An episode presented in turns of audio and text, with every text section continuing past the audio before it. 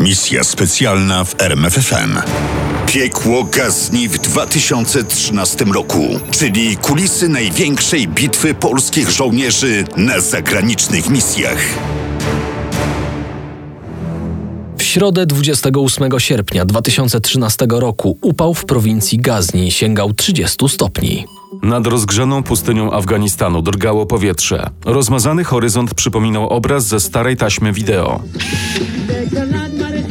Dlatego nikt nie zwrócił uwagi na ciężarówkę. Pojawiła się niespodziewanie, wyjechała z chmury brudno-szarego pyłu drogi. Ciężarówka zatrzymała się na wysokości niewielkiej wioski. Wysiadł z niej człowiek, który rozłożył na poboczu mały dywanik i zaczął się modlić, bijąc pokłony. Kiedy skończył, wrócił do samochodu. Zawył silnik i samochód powoli potoczył się dalej. Nie skręcił jednak ani między parterowe budynki wioski, ani w kierunku szosy AH1. Ciężarówka przejechała zaledwie kilkadziesiąt metrów i zatrzymała się pod wysokim na 3 metry murem. Mur zbudowano z wypełnionych ziemią i kamieniami koszy, tak zwanych segmentów HESCO. Za murem toczyło się zwyczajne, trochę monotonne życie polskiego kontyngentu wojskowego w bazie Gazni, nazywanej potocznie gazownią. Początek 28 sierpnia z mojego punktu widzenia wyglądał bardzo kolorowo. Opowiadał w serialu Weterani, wyrwani śmierci w odcinku Obronić gazni podpułkownik Waldemar Machała. Przed obiadem nie było absolutnie żadnej pracy. Bardzo żyłem godziną 18.20, kiedy miało się rozpocząć święto lotnictwa. Z uroków wolnej chwili korzystał nie tylko profesor nadzwyczajny nauk medycznych podpułkownik Machała. Ale również personel medyczny bazy złożony zarówno z kobiet, jak i mężczyzn oraz żołnierze, którzy nie pełnili w tym czasie służby. Dowódca gazowni generał Marek Sokołowski uznał, że czas najwyższy skorzystać z usług stomatologa. Siedział więc w fotelu dentystycznym i obserwował przygotowującego narzędzia stomatologa. Po drugiej stronie szosy AH1 łączącej Gazni z Kabulem i Kandaharem stał dwupiętrowy szkielet nieukończonego budynku. Wśród polskich żołnierzy mówiono o nim hotel. W hotelu siedziało 16 żołnierzy, w tym snajperzy kapitana Przemysława Wardowskiego. Poszli, jak to określił Wardowski, na piknik. Zaplanowali pięciodniowy pobyt. Każdy żołnierz zabrał zapasy jedzenia i wody, a także amunicję i broń. Z bazy wyszli pod osłoną nocy z poniedziałku na wtorek. Najpierw zbadali hotel. Okazało się, że jest pusty. Ponieważ był to duży kompleks trzech budynków ułożonych w formę podkowy, a ich było zaledwie 16, zajęli tylko część hotelu. Rozstawili straże, zamaskowali zajęte kondygnacje i wystawili żołnierzy na oku, czyli na obserwacji. Na tej spokojnej robocie minął im wtorek i zaczęła się środa. Nie zauważyli niczego niepokojącego. Mieliśmy pełną świadomość narastającego zagrożenia dla bazy. Mówił kapitan Wardowski. Atak na bazę operacyjną Gazni mm, przewidywaliśmy już kilka miesięcy wcześniej i to nie tylko dlatego, że coraz częściej nas ostrzeliwano. Monotonia upływających dni w bazie gazni wcale nie oznaczała nudy.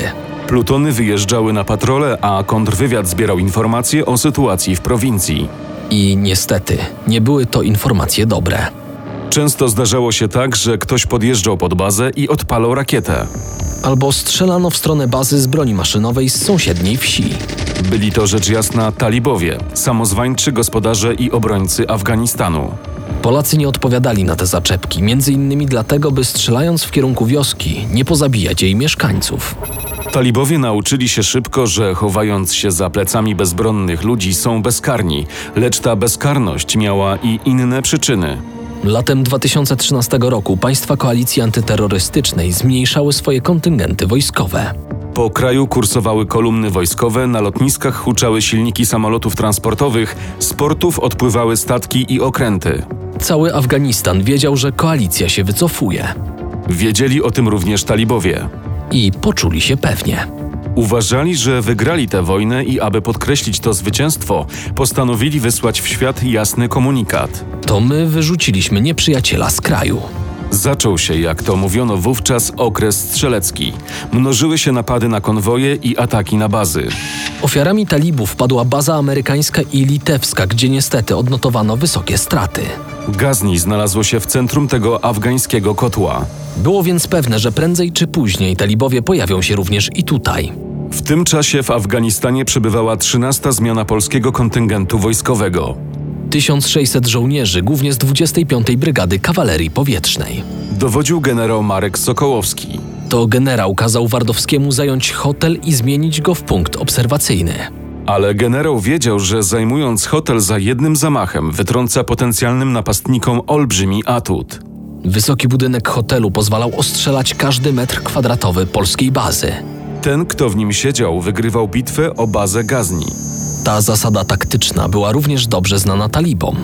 Talibowie rzeczywiście zwrócili uwagę na polską bazę wojskową Gazni i jak twierdził kontrwywiad, kilka razy udało się przekreślić plany ataku przygotowane przez nieprzyjaciela. Ten jednak nie odpuszczał. Gromadzono oddziały, rekrutowano ochotników samobójców, zwożono broń. Popularne karabiny kałasznikowa, moździerze i granatniki przeciwpancerne RPG, Gdy byli gotowi, w małych grupach, tak aby nikt nie zwracał na nich uwagi, przekradali się do wsi sąsiadującej z gazownią. tam czekali na rozkaz ataku. A kiedy weszli do hotelu? Dokładnie nie wiadomo, być może w nocy z wtorku na środę. Czy jest jednak możliwe, że ani Wardowski, ani żaden z jego żołnierzy nie zorientował się, że mają sąsiadów? A może wówczas jeszcze nie było żadnych sąsiadów w hotelu? Może weszli później? Kiedy? Może wtedy, gdy kwadrans przed 16 28 sierpnia na drodze między wioską a bazą pokazał się nieznany samochód ciężarowy. A może wówczas, gdy stał już pod murem Hesko? Po co do cholery ten samochód się tu pcha? Zastanawiał się wartownik na wieży strażniczej w rogu bazy. Nie zdążył sobie odpowiedzieć, bo w tej chwili rozległ się huk eksplozji, którą nagrały kamery monitoringu.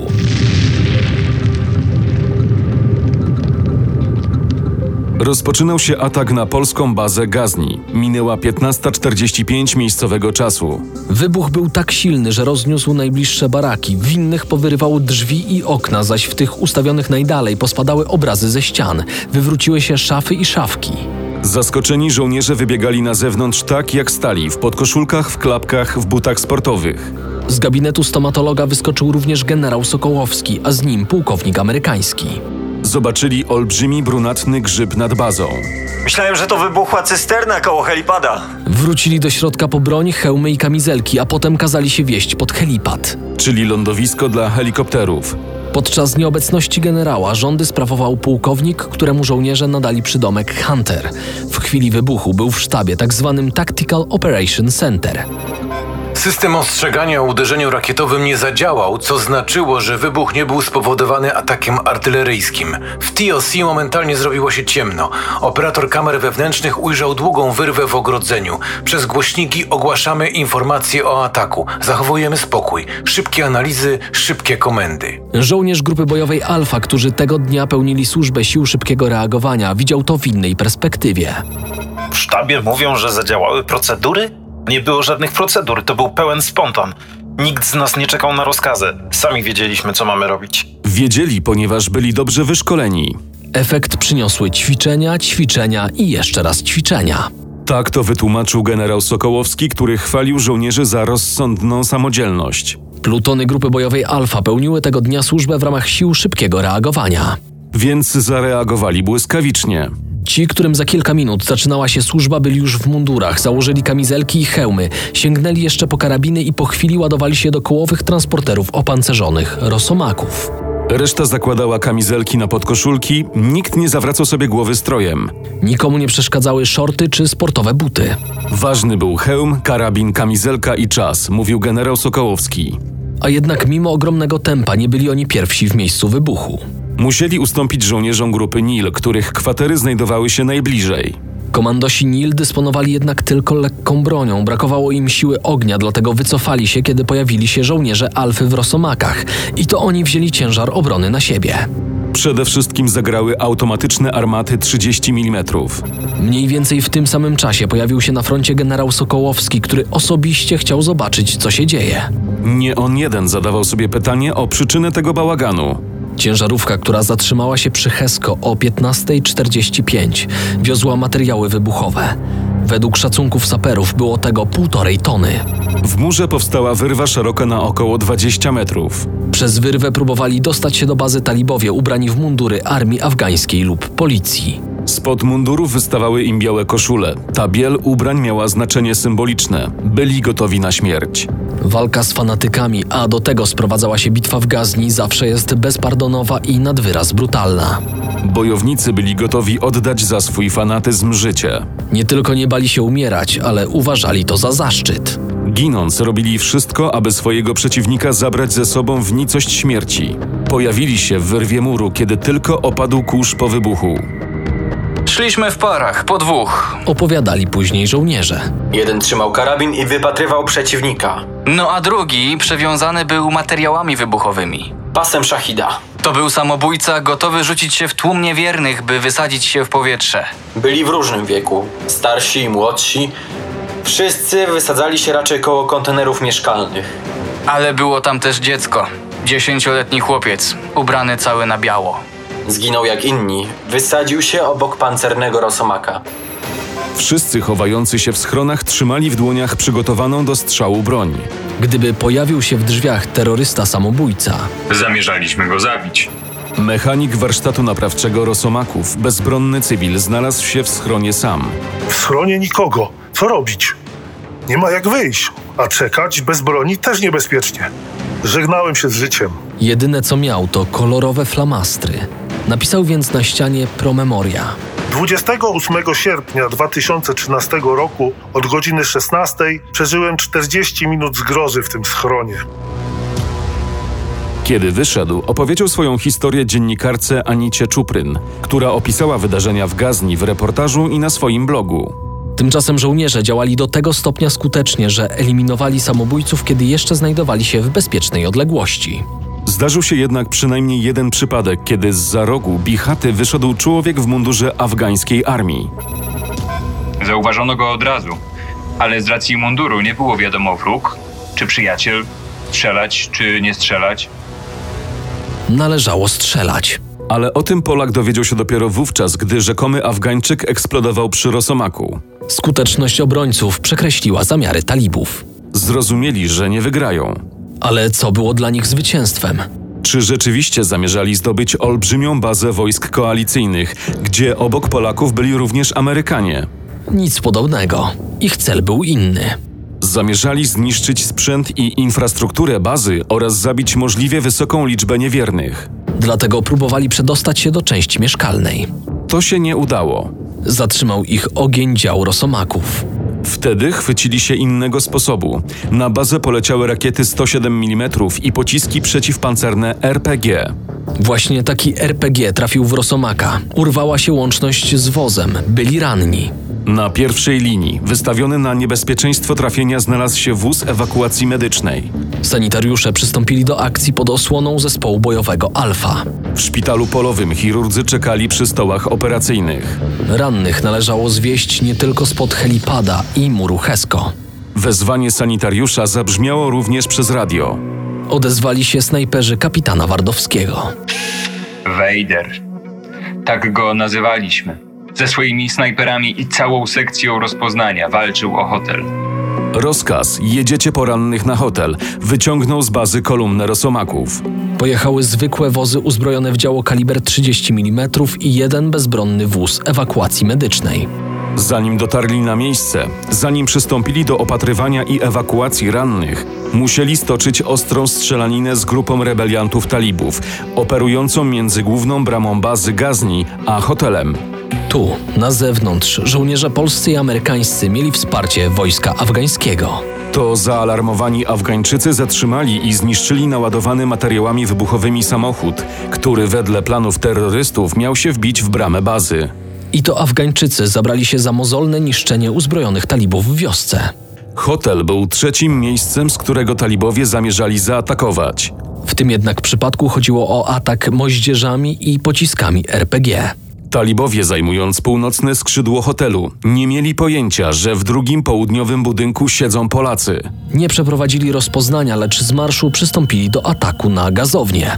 To właśnie wylatujące z okien pociski i ich szum zwróciły uwagę żołnierzy Wejdera. Musieliśmy ich związać walką, by powstrzymać odpalanie w kierunku bramy, bazy, rakiet i pocisków. Wyszli na balkony. W kierunku talibów poleciały granaty i serie broni automatycznej. Przeciwnicy zostali zaskoczeni, ale pozbierali się stosunkowo szybko. Przez kilka minut trwała ostra strzelanina, ale kiedy talibowie schowali się w budynku, a tym samym wyszli spod luf polskich snajperów, walka została przerwana. O tym, co wydarzyło się potem, opowiadał kapitan Wardowski dziennikarzowi miesięcznika Polska Zbrojna. Zniknęli nam z pola widzenia i nie mogliśmy ich dosięgnąć. Postanowiliśmy, że z dwoma żołnierzami wyjdę na dach i górą przejdziemy na ich stronę. Dach dawał snajperom znakomity wgląd w pozycję talibów. Ale z drugiej strony narażał Polaków na ostry ogień broni maszynowej praktycznie z każdego kierunku. Na efekt nie trzeba było długo czekać. Ranny został kapitan Wardowski i jego żołnierz. Na szczęście rany okazały się niegroźne i obaj zdołali się wycofać. Z trójki snajperów na dachu został tylko jeden, kapral Tomasz Ciach. Ciachu mógł działać, o ile osłabnie ogień nieprzyjaciela. Najpierw krzyknąłem, żeby mi przynieśli granaty, ale kule tak latały, że przykleiłem się do muru i czekałem na odpowiednią chwilę do odwrotu. Dopiero jak zadymiłem cały dach, mogłem się wycofać. Ogień nie słabł, a raczej się wzmagał, bo do rebeliantów z hotelów dołączyli nowi z wioski. Sytuacja zrobiła się beznadziejna. To wtedy odezwało się radio z wezwaniem o pomoc medyczną i wsparcie sił szybkiego reagowania. Medycy i żołnierze 7 Batalionu 25 Brygady Kawalerii Powietrznej przybyli po kilku minutach. Najpierw ewakuowano rannych, umieszczono ich w wozie medycznym i pod osłoną uzbrojonego Rosomaka odesłano do bazy, do szpitala. A potem zaczęło się mozolne i niebezpieczne czesanie hotelu. Kawalerzyści podzielili się na dwie czteroosobowe sekcje. Postanowili używać tylko broni maszynowej. Ale kiedy kilka razy wystrzelono w ich stronę z RPG, kiedy obok głów świstały im kule z broni maszynowej, postanowili zastosować starą, pamiętającą jeszcze czas II wojny światowej metodę, tak zwaną metodę wybuchową. Najpierw do pomieszczenia wpadał granat, który szybko wyjaśniał kwestię, czy czai się w nim zagrożenie, czy nie. Zazwyczaj po eksplozji granatu okazywało się, że zagrożenia już nie ma. Zdarzały się jednak przypadki, że granat zawodził i kiedy opadał kurz po wybuchu, gdzieś z kąta pomieszczenia padał strzał. W takich sytuacjach można było powtórzyć zabieg z granatem bądź strzelić.